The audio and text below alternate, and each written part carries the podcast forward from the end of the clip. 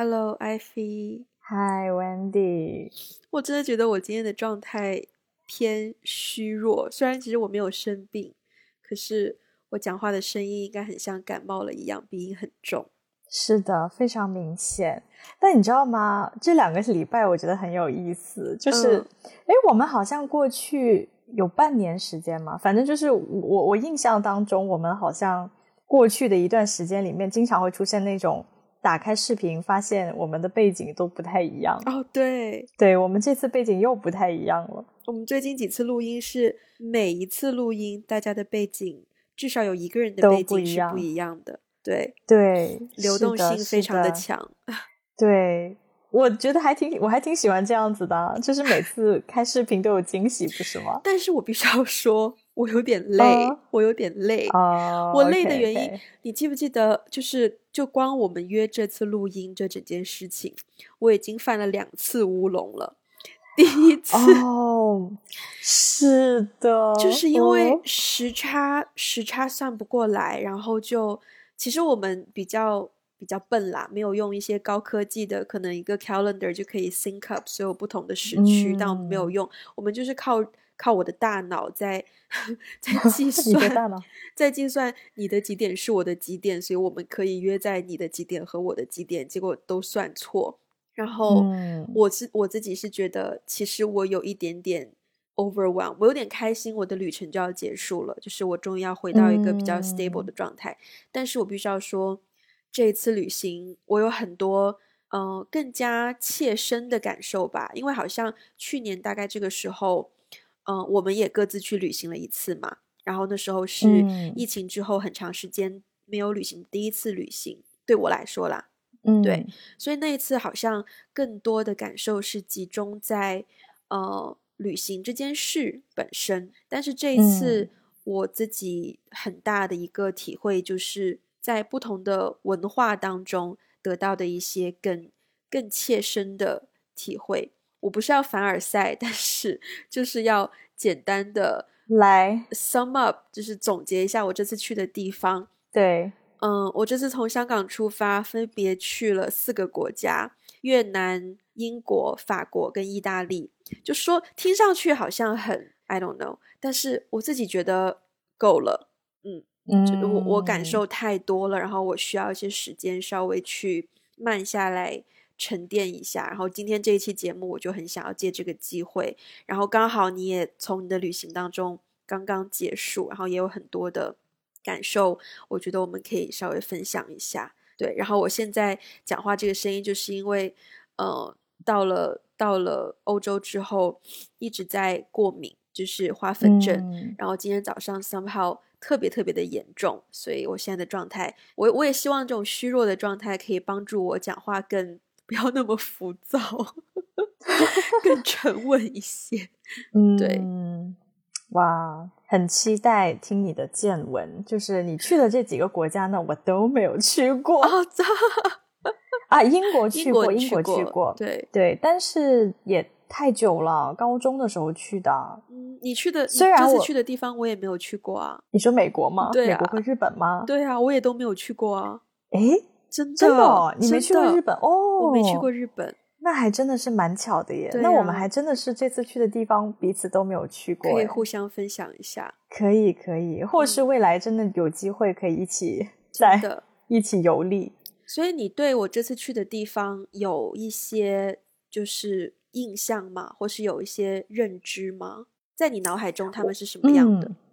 我觉得欧洲一定有。嗯首先，我觉得欧洲是全世界人民都很喜欢浪漫化的一个地方。嗯你不觉得吗？就全世界人民，包括所有的影视作品，我们想到欧洲的时候，都会带上一个浪漫的滤镜去看它。真的，特别是法国，嗯法国、意大利，嗯，法国、意大利、嗯西班牙，对，就是大家会有那种 stereotype 在里面，嗯，对。然后呢，但是因为欧洲吧，就是意大利和法国，我都有在不同程度的，就是有朋友分享过东西丢了呀、被抢了呀，然后还有什么社交媒体上面也会讲说，呃，就是啊，其实没有你想象的这么安全啊，什么之类的。所以呢，就是在这些新闻频发以后，我其实对这两个地方的滤镜已经慢慢开始下降。而且最近我其实有看一些欧洲的电视剧，哦，风格蛮不一样的。我之前看了一个法国的，嗯，跟就是讲一群脱口秀演员的剧，我觉得非常有趣。我觉得法国人的幽默以及法国人的那个非常有趣。我很喜欢看法国人拍的法国的东西，我觉得很真实，嗯，一点一点滤镜都不带，非常真实。我就突然体会到，哦，原来他们也会有我们的，就是他们做脱口秀演员，在父母的眼中也是有点不务正业的。interesting，只是他们的正业跟我们的正业不太一样而已。但是这件事情都是不务正业的，等等之类的。然后也有一些呃街道里面的脏乱差的一些场景出现啊，嗯嗯，还有一些人们在生活当中的那种，在工作中的那种焦虑感啊，没有价值啊什么之类的。我我就才发现哦，其实跟我们也很像，嗯，就没有没有我想象中的差差异性这么的大。嗯，对，所以呢，就是你说到这几个地方，我以前是很有滤镜的，我觉得这些年的滤镜少了很多，但是也是 still 因为我没有去过，嗯所以我还是很期待，很想要去体验。验一下，嗯对嗯，对，所以你你去这些地方之前，你觉得有跟以前你对这个地方的印象有不一样的地方吗？嗯，有，但也没有。就是我我我觉得我本身对于我们在网络上看到的东西，呃，我已经不会那么的相信。就是我觉嗯得网络上很多东西，大部分都有经过夸张处理，或者是包括演算法。我在去之前，我在小红书上面简单的搜了一下巴黎可以去什么地方，结果搜了一次之后，我每一次打开小红书的首页，它都给我推送巴黎防偷防盗防抢指南，或者是呃 呃保护人身安全你必须要购买的这几种东西啊，什么法宝啊什么的，甚至演变到我都没有搜别的欧洲城市，可是他开始告诉我巴塞罗那的治安有多么多么的差，我都完全没有计划要去西班牙，我就觉 得 OK fine，我知道我知道那边治安很差，你不需要一直告诉我那边治安很差。然后，包括我跟身边的朋友，我去问他们说，嗯、巴黎有什么值得去的地方的推荐呐、都会有人问我说，啊，你为什么要去巴黎？我很不喜欢巴黎，就是也会有这样子的预告。嗯，所以我去之前对那个地方其实没有很高的期待，对，呃，然后意大利我是去威尼斯嘛，我也是挺 random 的。我朋友说，不如我们去威尼斯住几天好了。我说 OK 好啊，反正我没有去过，我就没有太多的做功课，我就去了。嗯嗯，先说威尼斯好了，因为在威尼斯其实只待了两三天，然后我是跟我朋友一起去的。有朋友在的时候，我会觉得时间过得快一些，然后他也会嗯嗯、找一些餐厅，我们就直接去餐厅吃饭。然后城市很漂亮，游客很多。我去的那几天天气很好，嗯，我去到威尼斯的时候，其实我已经有一点就是审美不能叫疲劳，但应该说 overwhelm，、就是嗯我必须要说这一次的旅程所经历的文化差异太密集，但是数量有点多，所以让我已经完全进入到一个游客的模式。去到威尼斯的时候，已经没有办法去回归到我自己的心理状态去感受那个地方了。对，嗯嗯，所以威尼斯很多人问我，呃，So how's Venice？威尼斯怎么样？我都不知道应该用什么语言去表述我在那个地方的感受，因为我就是很明显一个嗯游客啊。然后我只能说，嗯，在那边可能我最不游客的事情，就是因为我在威尼斯的几天要在家办公，可是又要追亚洲的时区，所以我早上五点就会起来醒来。天已经亮了，嗯但是街道上比较安静，没有什么游客，会偶尔听到一些 local 在讲话聊天。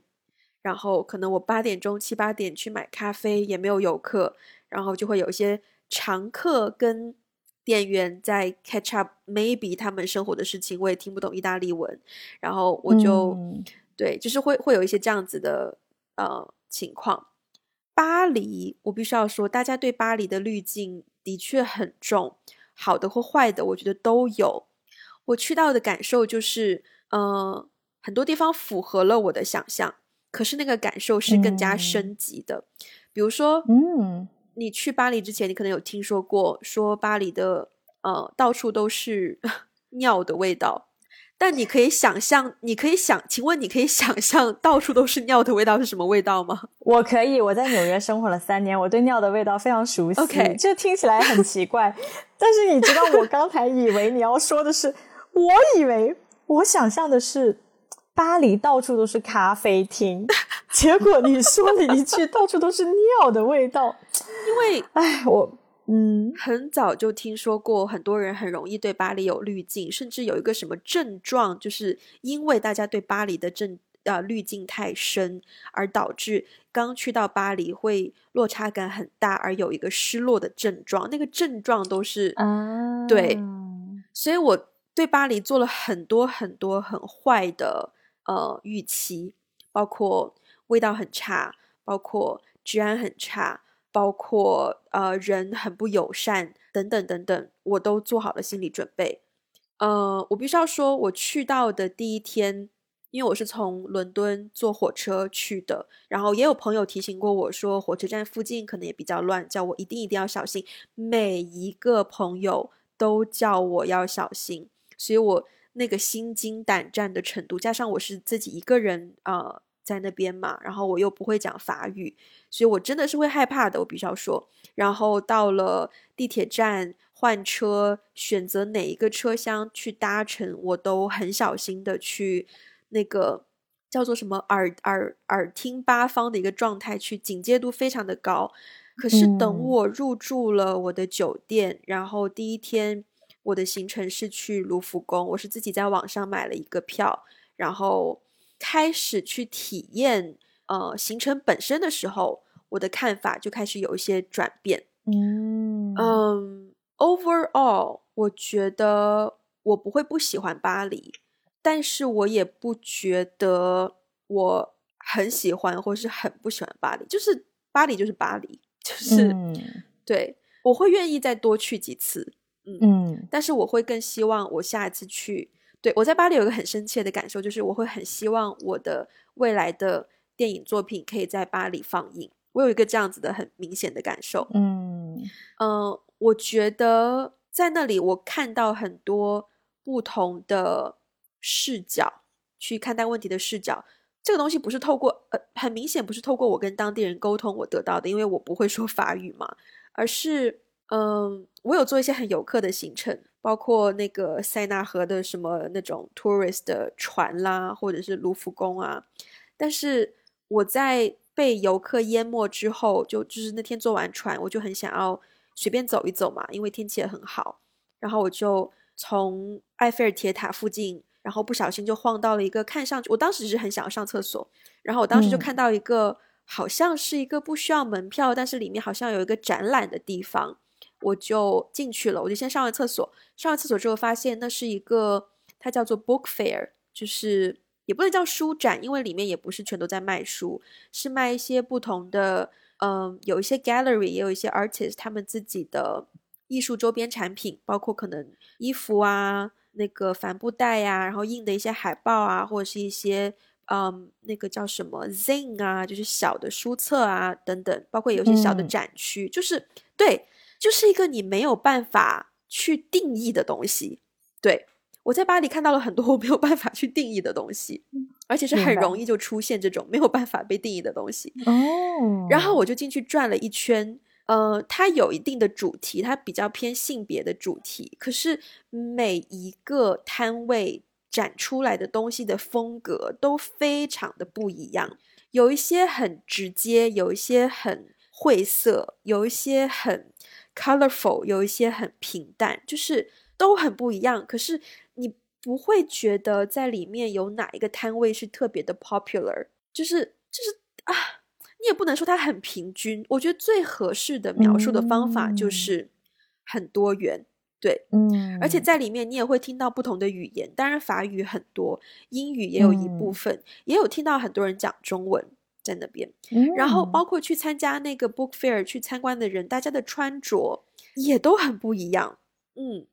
就是非常的多元，就是在那个小小的 book fair，而且它是我无意中撞见的，那个感受就很好。然后当我从那个地方出来，再走一走，不小心走到那个香榭里舍什么大道，香榭里大道，对，然后就是，然后就都是购物的游客，嗯，我就觉得啊，That's it for me today，我需要回酒店，自己一个人安安静静的。呃，休息一下或什么的，可是那个多元的感受，我非常的喜欢。对，对，虽然没有错。描述我，我必须要，我必须要强调，就是嗯，我在巴黎有意识到香水的重要性，因为真的那个味道，我会走几步路就会想要闻一下自己的香水，镇静一下自己。就是呢，我觉得就是巴黎可能比纽约要好一些，嗯，因为它卖香水卖的多，就是它满街都是尿味没有关系，它香水卖的多。在纽约呢，你就只能用大麻味去掩盖尿的味道，就是 我 I can't tell which is worse，but 就是它它是一些 mixture，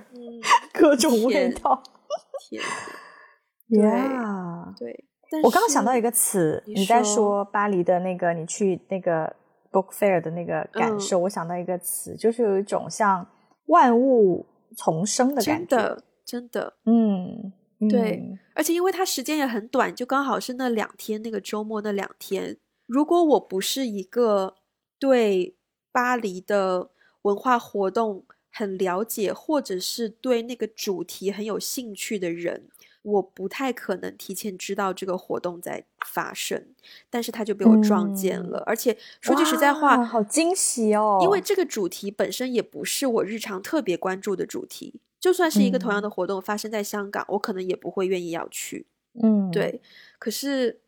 ，Yeah，我觉得就是那个经验让我对巴黎有想要再去一次的感受。而且，Overall，我记得上一次我们录节目的时候，你有跟我讲，你的朋友在巴黎就是呃。见到别人都会先用法语就是打招呼嘛，对对对，我这一次就很努力的去做这件事情。呃，我去到任何地方，我都一定要 make sure 我跟那个人有 eye contact，然后他有看着我的眼睛，我有说 bonjour，然后有 make sure 他我有 catch 到他的注意力，然后我再转成英语去跟他讲东西。我我那个感受是 OK 的，蛮好的。我非常骄傲，是我用纯 法语。完成了一次 Uber ride，就是，当然我说的所有的话只有那那天是晚上，所以是 Bonsoir，We，Merci 就没有了，没有了。OK，他就是完成了整个 conversation，让我觉得很骄傲。对，嗯，啊，我还是你刚刚在对很多感受无法用言语，我觉得我需要多一些时间去 process。But 你可以，嗯对。其实我很羡慕哎，就是你刚刚在描述你在巴黎的一些感受的时候，我还蛮羡慕这种体验的。是怎么的？美国待你很差吗？这一次？哎，不要这样子，我们听众里有很多美国听众的。对不起，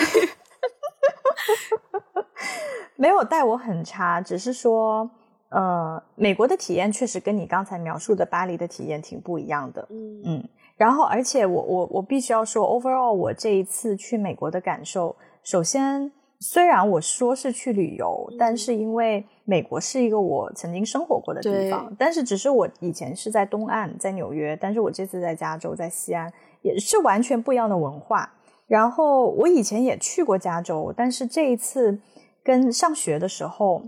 非常的不一样的感受嗯。首先呢，就我这次也有去做游客打卡的事情，就是在渔人码头吃 oyster，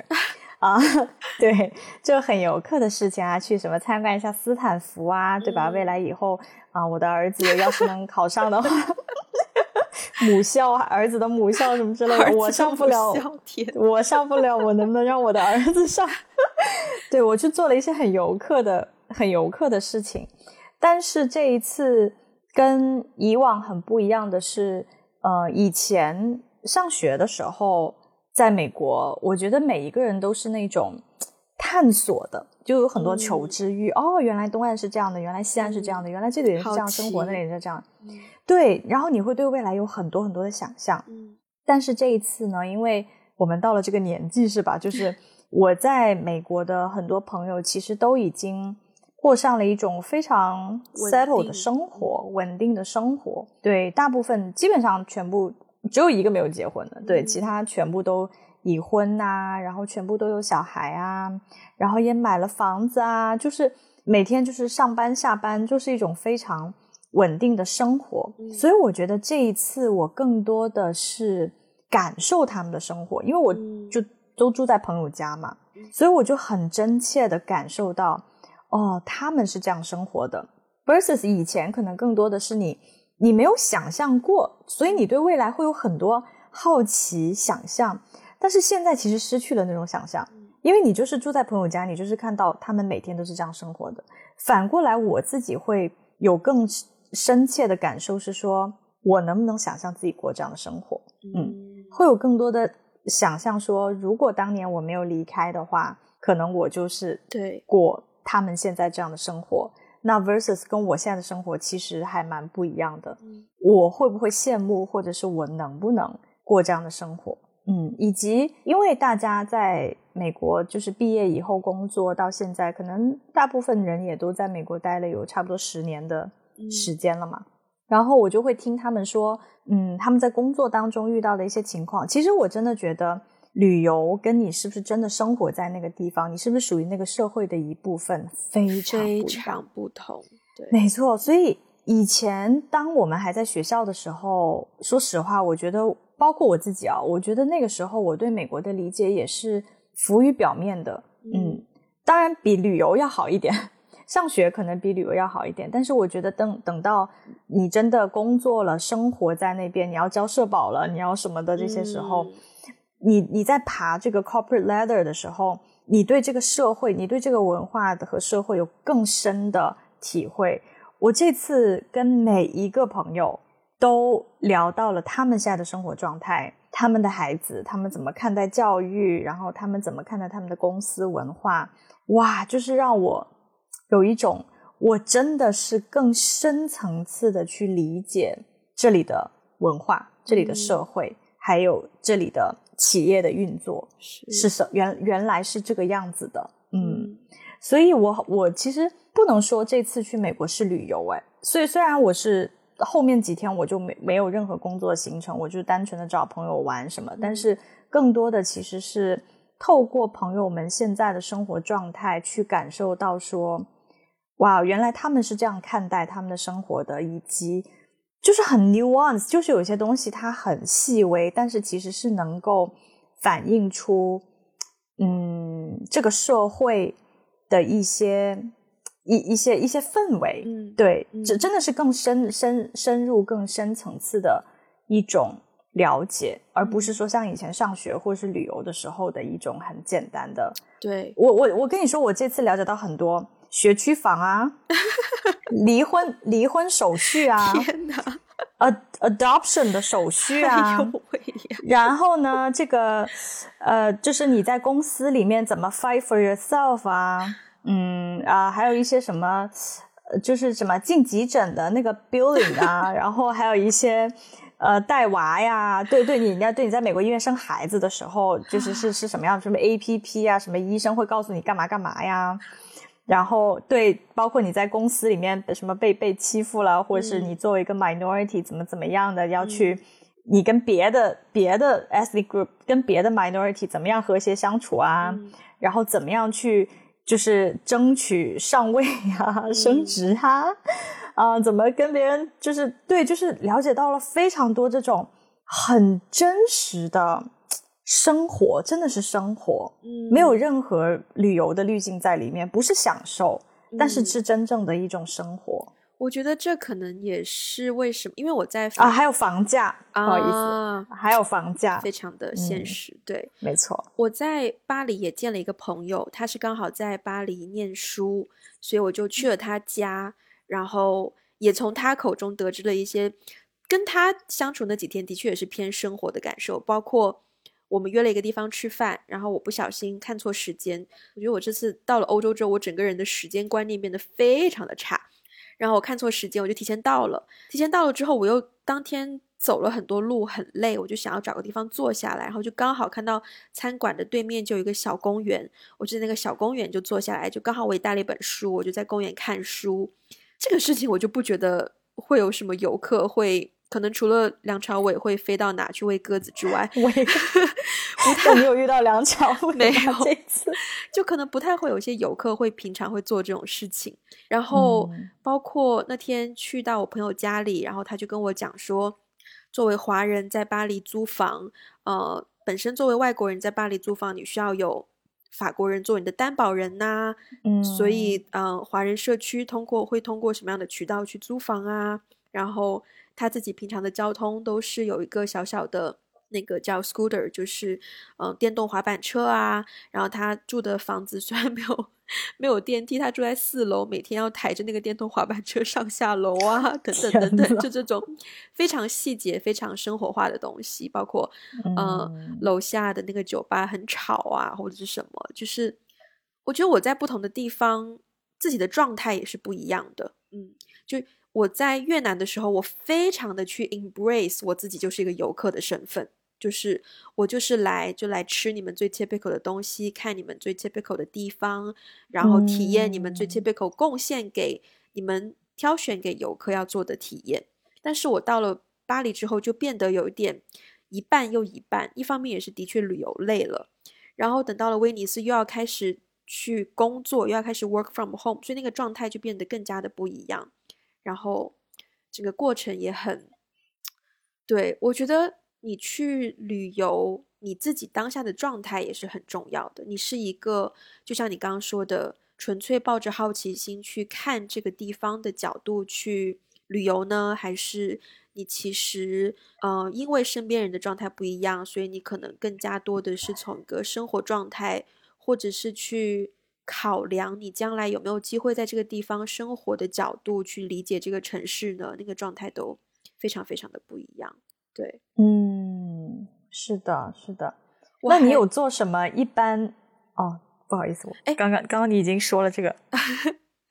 你说一般游客不会做的事吗？对对对，你刚刚已经说了。但是我有一个，我有一个呃小故事很想要分享，是我在胡志明市越南的最后一站。嗯嗯，我那个时候已经旅途有点疲惫了，就旅游疲惫，我有点。tired of 旅游的状态，然后再加上我自己觉得胡志明市是一个非常 intense 的地方，那个地方的交通简直不要再复杂。复杂的点在于，我走在城市的大马路上，十分之七马路上都是摩托车、机车，十分之二点八是。这也太精准了吧！这这也太精准了吧！剩下十分之零点二才是行人，就是几乎没有行人的那个地方。你能看到的目之所及的行人，要么就是游客，要么就是他可能只是刚好下来走几段路。就是我选择用走路的方式去一个地方去 brunch，我都我都在怀疑我是不是太异常，因为我过了一个桥，那个桥上完全一个行人都没有，只有我一个人。然后交通非常的 intense，然后我就很累，然后加上语言又不通。我第一天的晚上，第二天的晚上，我做了一个很大胆的决定，我不想出去吃饭了，我想要叫外卖。所以呢，我就研究了说啊，越南当地呃很多人会用 Grab 直接叫外卖，有点像 Uber E 的概念。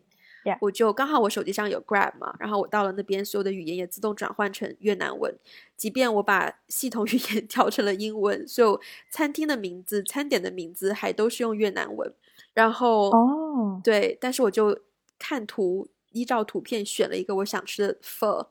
输入地址的时候呢，我就 tried my best，我真的用了我所有的心思，选了一个看上去就是我的酒店的地址。我的酒店也 很妙。我的酒店它不是那种连锁的大品牌的酒店，它是一个在一个小小的巷子深处，真的是有一种嗯城市秘境的一个概念的一个酒店，不明显，所以地址有点 tricky。我就选了一个酒那个我的我的定位，然后我就 OK 就这样吧。刚好我在越南有自己的电话卡，所以能够打电话，我就怀着满满的信心就订了这个外卖。然后看着那个 A P P 的追踪显示我的外卖已经到了，但是没到啊，然后。所以我去了酒店前台，然后果然我的外卖没有到。去前台的路上，我接到了一个显示是 Grab driver 给我打电话。一来我也完全不知道对方在说什么，我除了 Hello Yes，然后我试着用英文跟他问问题，可是我也不知道他回答我是回答了什么，反正最后那个电话就挂了。挂了之后呢，我就走到我的前台，我就跟他说，我叫了一个外卖，可是好像没有送过来，可以请你帮我打电话给 driver 问吗？酒店前台真的是在外面语言不通旅行的时候的一个，就是 you know 一个神，我只能说。嗯，然后他就帮我打电话给那个 driver，然后他就说，因为我地址输错了，然后那个送送送我外卖的小哥在马路的对面，然后他现在有点生气，然后他就说，我就说啊，那没关系，随便他怎么处理我的食物都 OK，但是前台就是还是继续帮忙跟那个小哥沟通，然后就说。如果我愿意多付一点钱的话，他可以把食物再送过来。但是那个小哥现在脾气非常的不好，然后我觉得很对不起前台要忍受对方的脾气什么的，因为我曾经也是他这样子的 position，就是帮别人做翻译嘛，所以我非常的理解他体会到的来自两边的心情跟情绪，我觉得很对不起他。然后我就 whatever they say，我就说好的，没都 OK 都 OK，而且那个钱也不是说非常大的一笔钱什么的。然后最后那个小哥就呃把餐点送过来了，然后我就很不好意思的就递上那个钱，然后就拿走了我的食物。然后那个酒店前台就告诉我说，你第二天如果你还要点外卖的话，你的地址，当然他是写了一串越南文给我，可是就是我可以照着那个 you know 形状去比对，我有选择了对的地址。然后第二天我就成功依靠自己一个人的力量点到了外卖。我觉得。哇，我觉得点外卖这件事情蛮有趣的，也不是一个 typically 游客可能会做的事情。对，对你，你知道，我我也要说一个小故事。你刚刚在说这个时候，我突然想到有一件特别搞笑的事情。嗯，就是呢，在在在湾区的时候，呃，我的朋友呢就带我去吃日料。嗯，然后他说那个日料呢，就是嗯，是那种反正就是在那个区还蛮 popular 的。然后就是也也不便宜，其实有点小贵，所以是要预定的那种。嗯，好。然后我想说，既然是一个好一点的餐厅，那在中国的餐厅吃饭不是一般都会有，至少没有牙线也会有牙签嘛。嗯。而且一般餐厅里面给的那种牙线，不是那种拉出来要塞到嘴里的那种牙线，是一根一根的牙线。牙线对对对对，牙线棒没错，我要的就是牙线棒。然后我当时在那个餐厅里面。我就想要牙线棒，我就跟他说有没有 floss stick，嗯，对，然后呢，他就他就一脸疑惑看着我，然后我朋友就说好像美国人都不剔牙的，就吃完饭不剔牙。我说可是餐厅里面总有牙签的吧？就是就算是没有那个牙线，也会有牙签吧？然后那个店员就一脸疑惑，就是说，呃，他他他大概知道了我我想要的是一个 stick，但是呢，他就一脸疑惑就说。嗯，我我试试着找一下吧。结果你知道吗？他最后拿出来给我的那根那根棒是那种喝鸡尾酒的时候，就是 串插插橄榄用的那个棒子。我当时看到那个棒子的时候，我真的是要笑坏了。然后，然后他一脸委屈的说：“That's the best I can get。”然后我就觉得。我真的好为难人家，我就想说算了算了，就是啊算了算了，就是我我就我就不用了，就是你你你拿回去吧。我当时就觉得这，我当时看到那个他拿上来的那个那个棒子，我真的觉得很搞笑。就是连如果就是就算你说牙签英文是 toothpick 吧，这样子他都没有办法没有他没有 toothpick。天哪，对他他没有哎。OK，所所以我还蛮我还我还蛮震惊的，就是在一个亚洲亚洲餐厅没有这种东西。哇，对。我觉得我，然后我当时就觉得很搞笑。我看到那个棒子之后，我真的觉得太搞笑了。我觉得我这次很大的一个，呃，算是我这次旅行的一个很大的收获吧。因为我当下其实没有这种感觉，但是现在回过头来去看，越南、英国、法国、意大利，每一个国家都有每一个国家的文化。然后我去的几个城市，越南是三个城市。然后巴黎和威尼斯，每一个城市也有每一个城市自己的文化，所以其实我是很密集的体验了很多种非常非常不一样的文化，然后嗯，给我造成了很大很大的影响，嗯，然后这个影响就是真的很需要时间去消化，所以包括我在。欧洲这个地方没错，大家有很多的滤镜。然后每次我们聊到欧洲，可能觉得啊，很多 you know 艺术啊、历史啊，很多很好看的地方啊。但是我发现呃，我好像没有办法很短期、很密集的去游历欧洲各国，除非真的就只是在一个国家只有一个城市，就只有一个地方小小的待两三天，因为我觉得我吸收到的东西真的是挺多的。嗯，对，然后包括这种很小的可能文化的差异的东西都很多，影响也很大。那那我问你哦，嗯你去过经历这这几个密集的经历这几个很不同的文化，首先有一个问题就是哪一个文化你你觉得你最喜欢？然后第二个问题是有哪一个瞬间或是哪一个文化冲突是让你觉得最 surprise 的？嗯，最喜欢跟最 surprise，给我一些时，我很想要思考一下这个问题，所以给我一些时间让我思考一下。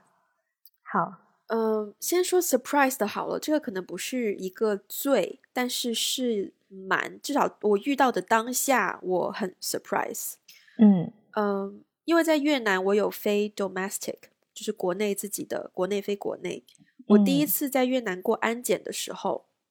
我发现要脱鞋。脱鞋这件事情本身不是很 surprise，、嗯但是嗯整个氛围让我觉得 surprise 的地方在于，首先它过安检的时候，你的那个箱子通常不就是一个这样塑料的箱子嘛？它的那个箱子呢是中间会凸起一块，把那个箱子分嗯为两边，左边它下面贴了一个贴纸，就是一个包包的贴纸，另一边呢就是一双鞋的贴纸，所以。然后每一个箱子都是那个样子的，然后你就会看到有不同的人把自己的鞋，大部分情况下是拖鞋，剩下就是凉鞋，把自己的鞋就直接放在那个框框里。然后我呢，我嗯背了一个双肩包，有点大，那一个整个框呢，单放你它分好那一半是放不下的，所以我一定会占到鞋的那个部分。然后我就意识到这里有非常多的呃，就是卫生问题，就是对。然后当下我是，我当时我有点后知后觉啦，我是过完安检之后背上了我的包包，拿好我的东西之后，我才意识到说，OK，刚刚那个框框很有可能就是别人的鞋底，而且是不知道多少个人的鞋底就在那个框框里面，现在就粘在我的包包上，而且有的时候。不能细想。对，不能真的不能 细想真的不能细想。然后，所以第二次我又在飞 domestic 国内的时候，我就特地挑选了我包包的比较塑料的，或者是比较容易擦的那一边去 face down 那个那个那个箱子。但是，就这个对我来说，可是大家就是过安检过得好，chop chop chop 很快速，没有任何思考的余地，就鞋子就脱了就放进去就过了。然后对。但这个对我来说是一个非常蛮当下是有点冲击的一个地方。哦，对对有趣，嗯，对，喜欢的话，嗯，我在法巴黎的时候，虽然我自己不懂法语，但是你多少听到过几句嘛，简单的，比如说 Bonjour、Bonsoir、Merci，还有 Au revoir。嗯，au revoir 是什么呃，应该是再见的意思。？OK，等一下，我我我稍微搜一下。好的，稍微搜了一下，维基说它的字面意思为“直到重逢 OK，” 嗯，我蛮喜欢这个点，可能法国跟意大利都有，就是大家见面，我是游客啦，所以我会更主动的去 start with，嗯、bonjour bonsoir，去 say 个 hi，对，嗯。但是除了我之外，很多 local 他们可能在药房买药啊，或者是买完药要走的时候啊，我第一次听到的时候，我纯粹只是觉得那个很好听，嗯，就是呃，好像是一个商店，然后他买完了一个东西，然后店员就跟他说 “merci au revoir”，然后另一个就是客户顾客也说 “merci au revoir” 这样子，我当时纯粹觉得 “au revoir” 很好听，然后有一种。而且我当下没有反应过来那个是什么意思，我只觉得很耳熟，然后有一种，我觉得我有点滤镜在了。当时我听上去有种嗯祝你有一个美好的旅程的感觉，对，嗯，他有一种这样子的感受。然后我当时就觉得哇，好好哦，就是你很 casual 的在一个商店买东西，但是你们彼此会虽然是很 casual，但是会也会给一个很 sweet 的一个祝福。然后嗯我就很喜欢听到。嗯，法国人跟法国人在简短简短的一个对话之后，有这样子的，对，就是沟通上很很简单，但是也很舒坦，也很真诚的感觉。对，嗯，对像在在威尼斯，就是会就是先会说呃 say hi，就是 ciao，然后 grazie，就是谢谢这样子。嗯然后在路上也会看到，嗯，我第一次听到有人跟狗狗打招呼。我我是一个对狗很痴迷的人嘛，然后在威尼斯的嗯路上看到一只狗狗很可爱，然后另外一个也是大概是 local 看到那个狗狗很可爱，然后那个 local 就马上冲上去对那个对那个狗狗就是 ciao，这个这个，然后就开始讲意大利文。可是我觉得他对狗狗呃讲那个 ciao 的时候，觉得哇，就是好有可点萌，对对对，嗯，对，对，可能比较喜欢的是这种方面吧，不能叫最喜欢，但是嗯蛮喜欢的。对了解，嗯听起来就是感觉就比较真诚，对就有一种真诚感。对对，嗯，我觉得我在这个地方蛮想给，因为我在呃巴黎跟威尼斯都看到很多游客，然后我蛮想分享一个我认为去旅行大家可以试着去做的一件事情，就是当你在说出你真正的要求的时候，比如说点菜，或者是酒店入住，或哪怕只是问服务员一个问题或者是什么的，先打一声招呼，抓住他的注意力，而且 make sure 你有 eye contact，真的会提升你的体验非常多。嗯因为你就会嗯变成你不是只是，就可能他 可能在在在自己的国家待久了，可能你太 casual，你就会常常就是，嗯，哎，那个能不能怎么怎么样，就很轻易就开口了。但是我觉得其实大家在自己的嗯国家、自己的地区也可以去做这件事情，就是当你在问任何问题之前。好，大家可以反驳我了，但是我我觉得我会愿意说，先打个招呼，抓到他的注意力，哪怕是用中文跟服务员说：“哎，你好。”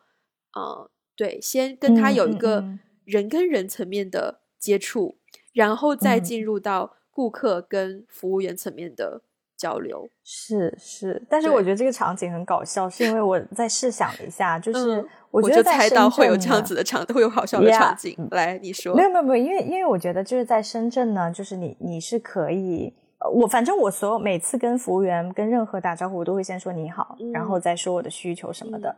但是比如说我发现的是相对来说在北方，嗯，你这个你好要说的很大声，哎，你好，服务员。就是它不是一个你好，它不是一个轻声细语、真诚的你好能解决的问题，就是永远不会有人理你，你知道吗？就是在这个嘈杂的环境，你就是要一直大声的，就是去获得他的注意力。不过，不过，我觉得，我觉得是一个蛮，我觉得是一个很 practical 的一个 tips，因为我在我在日本机场转机的时候，呃，就是当当时我我是后后面突然意识到这件事情，我觉得很妙，就是呃旁边有一个人，他问我说，呃，我这个椅子还要不要用？嗯他先跟我说了一句 “sumi ma sen”，嗯。然后再用英文说，嗯，哦，就是有没有人用这个椅子，我可不可以用？嗯。我当下没有什么太，我是他说完这个之后，我才反应过来说，诶，他先跟我说了一句 “sumi ma sen” 哎、嗯。就他先先用日文跟我说了一句啊，不好意思嗯，excuse me 这样子，然后再用英文去表达他的东西。我我我我反应过来之后，我会觉得，嗯，因为他可能以为我是日本人或是怎么样的嘛，嗯对对对。但是我觉得，如果被这样对待的话，其实是蛮舒服的。嗯，对，我知道他虽然不会说日文，但是他希望用一种对呃 local 能够感受到被尊重的方式对去去去对待。对，我我我我我，当我自己被放在了那个位置上的时候，我会觉得这种感受是嗯蛮好的。对嗯，对对，对。然后你刚才说到文化差异嘛，就是就是你你的旅行当中很频繁、很密集的经历很多文化差异。其实嗯我也经历了一些文化差异，虽然我的没有你那么频繁，没有那么密集。我觉得我经历的文化差有两种，嗯。一种是我在日本转机的时候，呃，跟在美国的时候，因为我在美国也飞了国内航班，对对对，就他们的就南南南加州到北加州，然后这样飞回来，然后我在又回国的时候又在东京转机，就是我觉得光是从坐飞机这件事情上，我就真的是满满的感受到 巨大的文化差异。嗯，就是首先我我要先说，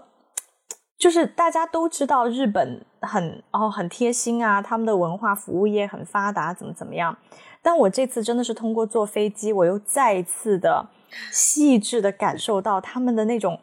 哇，他们的那个服务业的那个发达，就是他贴心到什么地步？就是因为我刚好去的时候，国际航班是飞美国的，就是美国航空，就是正常的国际航班啦，大家能想象得到的一些正常的服务啊，正常的什么东西啊，都是大家能想象正常。但是我飞回来的时候是日本航空的这种这个这个国际航班，然后它贴心到什么地步呢？就是我不知道大家能不能 get 到，就是上厕所的时候，不是通常飞机的那个厕所，你你去上厕所的时候，那你要排队嘛。嗯，有的时候呢，可能就会两三个人就挤在那个地方等上厕所。是的，全机的人你就看着那那那，只要你一抬头，你就看到那两三个人等在那边等等上厕所。是的，然后日本航空在等厕所的那个位置做了两个帘子，就是这把等于是说把这两三个等厕所的人给包了起来。哦，所以它不是那种区分经济舱跟商务舱的帘子，是不是包住厕所的帘子？半圆，它是一个半圆形包住厕所的帘子，所以你要先划开那个帘子。然后再等，然后再进入厕所，而且厕所的门也不是对着走廊的，厕所的门是在里面的。嗯，对，就是我觉得这个设计非常的贴心，就是这样的话，但你在我自己会觉得哈，就是我在等厕所的时候，就不会有一堆人看着我。嗯，对我就可以在里面比较自在的等。你说到这个文化，我又想起在越南坐飞机一件事情。嗯，我可以给你猜一下，你猜越南国内航空一上飞机，空姐最先或者说一定会发给你的东西是什么？哦，一般就是耳机或毛毯啊，水咯，都不是。嗯，湿纸巾啊？因为哪里啊？因为越南很热。哦，所以对，而且是一上飞机还没有起飞，它也不是那种就是写什么多少 percent 酒精的消毒湿，它就是湿纸巾，然后就一定会给每个人都发一个湿纸巾。对，这个就是对我会觉得这个是很文化的东西，这个这个很文化，这个这个很文化。然后哇，我我就觉得日本的那个航空上面呢，也有一些很很文化的东西，就是。它的那个飞机座椅，因为我之前其实没有坐过这样的飞机座椅，嗯，所以我感觉到非常的惊喜，嗯，就是它那个飞机座椅呢，不是每一个座位你摁扶手旁边的那个按钮，你就你就能稍微往后靠嘛，躺下去嘛，但是它那个座椅呢，不是的哦，就是它是在那个座椅的里面又做了一个内置的座椅，所以当你按那个按钮的时候，你是整个人就是往前滑下去。而不是你的那个椅子是完全永远保持不变的，这样的话呢，就等于是说，其实吃饭的时候，你你往后靠，其实不会影响到后面的那个人。对对，我觉得不影响到后面的人这件事情，在我看来非常贴心。而且，因为美国的那个，当时我飞美国的时候，他的那个国际航班，他没有发那么多东西，他也就有一个枕头，然后他呃有发毛毯，就没了。嗯。还有耳机，耳机也要你问他要，对。但是在日本的那个航空里面，它还有全套的那种啊拖鞋呀、牙刷呀、漱口水啊、眼罩啊、耳塞呀，就是哦，还有一个湿润的口罩哈，就你戴上去，对对，那个口罩很有意思，就是 就是你戴上去。它里面有一个一层隔膜，然后你放一个薄薄的东西，它能够湿润，有那个湿润的作用。嗯，是不是很难想象？嗯，但我觉得最妙的，但我真的觉得最最最最妙的是那个飞机餐呢。嗯，就是日本的飞机飞机餐呢，它它都比较精致嘛。嗯然后是吃完的时候，其实吃完了以后，过两三个小时之后呢，我突然就又又饿了，嗯而且那个时候按照时差，我应该是在半夜，等于是说我睡到一半，啊突然之间很饿，就半夜把自己饿醒。在我感觉到恶意的时候，突然空姐拿着一个迷你版的方便面出现在我们面前，就问大家：谁需要这个吗？需要这个吗？然后他帮你冲好。嗯，就如果你要的话，他会在你的椅子上面贴一个什么小指示牌，然后他会帮你冲，哇，真的好贴心哦。他帮你冲好，而且是冲到就是你打开搅一下，立刻就能吃的地步。你说的，我现在很想吃方便面。哎，我跟你说，真的，我我我跟你说，那顿方便面我真的觉得巨好吃，超级无敌好！怎么会有这么好吃的方便面？而且那个量刚刚好，因为一般方便面不是，其实它都是一个正餐主食的一个量，但是那个方便面真是我从来没有见过这么小的迷你版的方便面。啊，真的非常好吃，对，就是它它的贴心真的是体现在太多这种细节上了，以至于真的我我我当时再一次的被嗯 impress 到。虽然我以前在日本生活过，但是我真的是再一次的被 impress 到。呃，我们今天前面聊了很多，有点分散，但是时间差不多，所以我想要用一个问题去总结一些我们的收获或者是想法吧。就是嗯你觉得这一次旅行结束之后，对自己之后的生活安排有什么直接的影响吗？有哎、有一个很有有两两个事情是我这次旅行之后更加嗯，就是了解自己的方面。嗯第一个点就是我真的意识到 I'm a city girl，就是我是一个在城市里 面，我我需要在城市里面生活，因为在加州的两个星期我没有车，然后我发现当如果你在一个地方所有的出行都要依靠开车的时候，其实社交是蛮限制的。嗯就是你很难像在城市里面一样，走几步路就会遇到一些人啊，或是你去参加一些什么活动都非常的容易，可以去到那个地方。懂所以它会改变人的社交方式。我觉得在加州的时候，大家都是点对点的去社交。我在家，然后我开车去下一个地方，我的社交就是在我的车里。所以我意识到，就是说，哦，OK，就是未来我可能选择生活的地方，我可能会选择在一个比较稍微稍微繁华一点的城市嗯里面，而不是在一个比较偏乡村、偏 suburban 的地方。嗯然后第二点呢，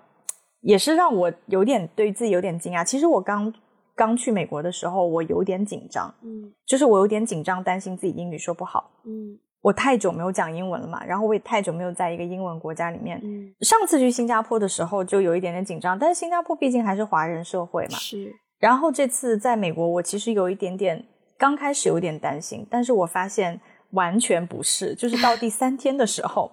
我不是前面几天倒时差，后来我就因为参加一个工作会议嘛，就是从头到尾密集的，就是每天要跟别人说话，然后我就发现那那两天工作会议结束之后，我完全整个人就就回去了，嗯。嗯，就非常至少在。语对至至少在语言的使用上，我整个状态就是又完全回去了。包括我在日本，呃，在机场，我在飞机上点点餐都是用日文跟空姐，哇，就是点餐。对对，我非常的对为为之骄傲。而且有的时候，空姐可能讲英文我还听不太懂，但是讲日文我就能听得懂，很搞笑。嗯对，然后我在日本，对我在日本的时候也是，虽然我待的时间很短，其实可能加起来都不到二十四个小时，但是我不停的听别人在讲日文的时候，我发现我的那个听力会回来。嗯嗯，所以这一次我意识到说，我的适应力还挺强的。嗯嗯，对于未来，就是如果有机会可以环游世界，就是环游世界，就是就是在不同的国家生活。虽然我现在已经在三十多岁的这个年纪了，但是对于未来，我再次去到一个陌生的地方重新生活，我并不惧怕这件事情，因为我真的意识到我的适应能力还挺强的。嗯。嗯，我我也有类似的感受，而且我这次一个很强烈的感受就是，我还依然很好奇说啊，像越南，其实越南离中国没有很远，甚至有接壤的地方，边境接壤的地方。嗯但是我去越南，我依然感受到非常不一样的文化、生活方式、气候、地貌、人文特色等等等等。然后随着旅程慢慢展开，然后就感受到更多，包括说法国跟英国其实也很近，但是当 当火车过境之后。就明显发，因为我身边坐了一个法国女生，她一开始找我借插头就充电嘛，就全部用英文。然后从某个时间段开始，我就发现，哎，她讲话怎么都开始讲法语，就发现说，虽然很就算是很近的地方，但是在不同的国家，马上那个氛围就完全变得不一样。嗯，然后这个东西对我来说蛮有趣的，我发现我很想要再多去，我觉得是应该是寻找，不是只是好奇。我想要找到一个，嗯，我更喜欢的文化，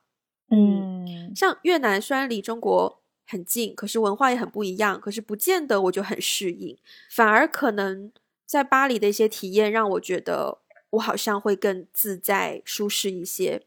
哦，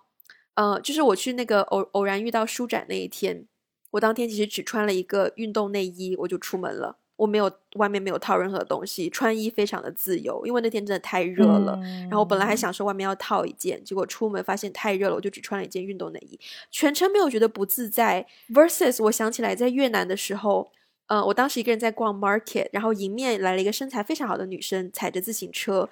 但是她好像，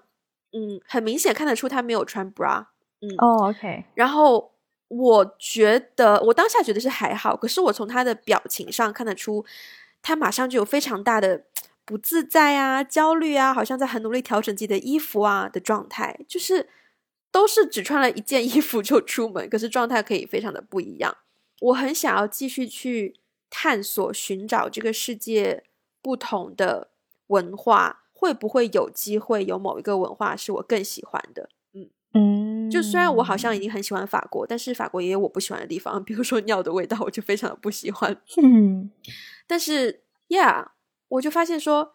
我真的会更想要更主动的去多看看这个世界不同的文化长什么样，然后有没有一个是，嗯，Yeah，我会更喜欢。对，包括其实国内不同的省份，我也变得很想去。新疆我也没有去过，西藏、内蒙古。什么大兴安岭、东北我都没有去过，然后包括更西南部，西南部我都没有去过。我其实很想去，就是啊，真的，对我很想去云南呐，或者是什么，就是靠近广西啊，靠啊，我有去过广西，但是那时候年纪太小，不懂事，不懂得去看那个城市，就很想要去体验不同的地方，他们生活的特色文化到底有什么不同。然后，Yeah，我觉得我的探索欲被扩大了。嗯嗯，然后换一个角度来说，就是更加的 不 settle 了。就 目前来说，我去过的任何一个地方，我都没有办法 picture 我整个人就完全 settle 在那里。对，嗯，对，其实我也是。嗯嗯，哇哦，Yeah。然后从这个角度来说，我发现有一个更加实际的，我有下更多决心想要做的事情，就是学车。唉，考驾照，我也是啊啊，对，嗯，对，哇，你刚刚说的那个、那个、那个点，我觉得很棒哎，就是旅行的意义，使得你有更多的探索欲，真的，真的，呀，就当我以为我从我们现在信息这么发达，当我以为我已经。找到了，包括你搜攻略啊，或者是无论是用中文搜还是英文搜，你以为你已经搜到了很多这个世界上的新知或什么，可是当你真实去到那个地方，你的感受还是可以非常的不一样。那个切身的感受是没有人可以告诉你的。对，没错，没错。我这次啊，就是最后的最后，我要跟大家讲一个这个这个小的让我最 shocking 的体验，就是有一天晚上。我住在一个朋友家，然后他家呢就是在山顶上，在就是他上面他他家在山上了，然后后面有个野山，就是就是一个豪宅这样子。然后那天晚上就是进门的时候，他可能一进到那个院子里面，他就听到一些稀稀疏疏的声音，他就他就东张西望，他就看了一下，他就说：“嗯，不知道是不是有那个浣熊呢？偶尔我们家会有一些 raccoon 啊，一些浣熊在我们家开趴。”然后我就。什么？然后呢，晚上就是我住在他们家的一层，然后呢，我那层其实算是一个 basement，嗯然后但我我睡的那个房间打开，其实它连着外面有一个露台，非常非常的宽阔，那个露台其实很漂亮，嗯就它也放了一些 fairy lights 小灯，就是在那边如果什么邀请朋友来家里，就是喝喝酒啊，对，是那种很很漂亮的一个环境。然后他就特别的叮嘱我，他就说：“哦，艾菲，你晚上睡觉的时候啊，这个连着露台的这个门啊，这个窗千万不要打开。一方面是虫子很大，就是飞进来可能会很那个什么，嗯，还有就是偶尔会有一些豹子，就是经过。然后我想说，就是金钱豹的那个豹吗？对，然后我想说啊，什么什么什么什么豹豹豹子？他说对，就是山豹，对，就偶尔会有豹子可能经过什么的。然后他说，因为他们家院子特别特别的大，而且在山上，他就种了一些树啊，种了一些啊，就是吃的东西，他养了几只鸡。是他就说那个，哎呀，就是 这里的动物特别多啊，就是有的时候还不一不一定是晚上，他们都不一定是晚上会出没。你知道，大白天有一次，就是我们家有几只鸡呢，就是被那个山猫吃 掉了。这个我可以想象，对于一个 city girl 来说，冲击是有够大的。就你知道，我那天晚上冲击真的非常非常的大，就是我当时真的是，我那天晚上笃定、坚定的认为我就是一个 city girl，就是我只能生活在城市里面。虽然我也很热爱大自然，我也很 enjoy 大自然，但是我不想被吃掉，我也不想跟他们四目相对。我觉得从这个故事可以得出一个 不能叫结论，但是可以看到一个 again 回答旅行的意义究竟是什么的问题，就是它其实可以帮助你更加认识你自己。无论是更加确定你已经确定的部分，或者是帮你看到你从来没有看到你其实有潜力的部分，它都可以帮助你从不同的角度去更加认识你究竟是一个什么样的人。对，嗯，没错没错。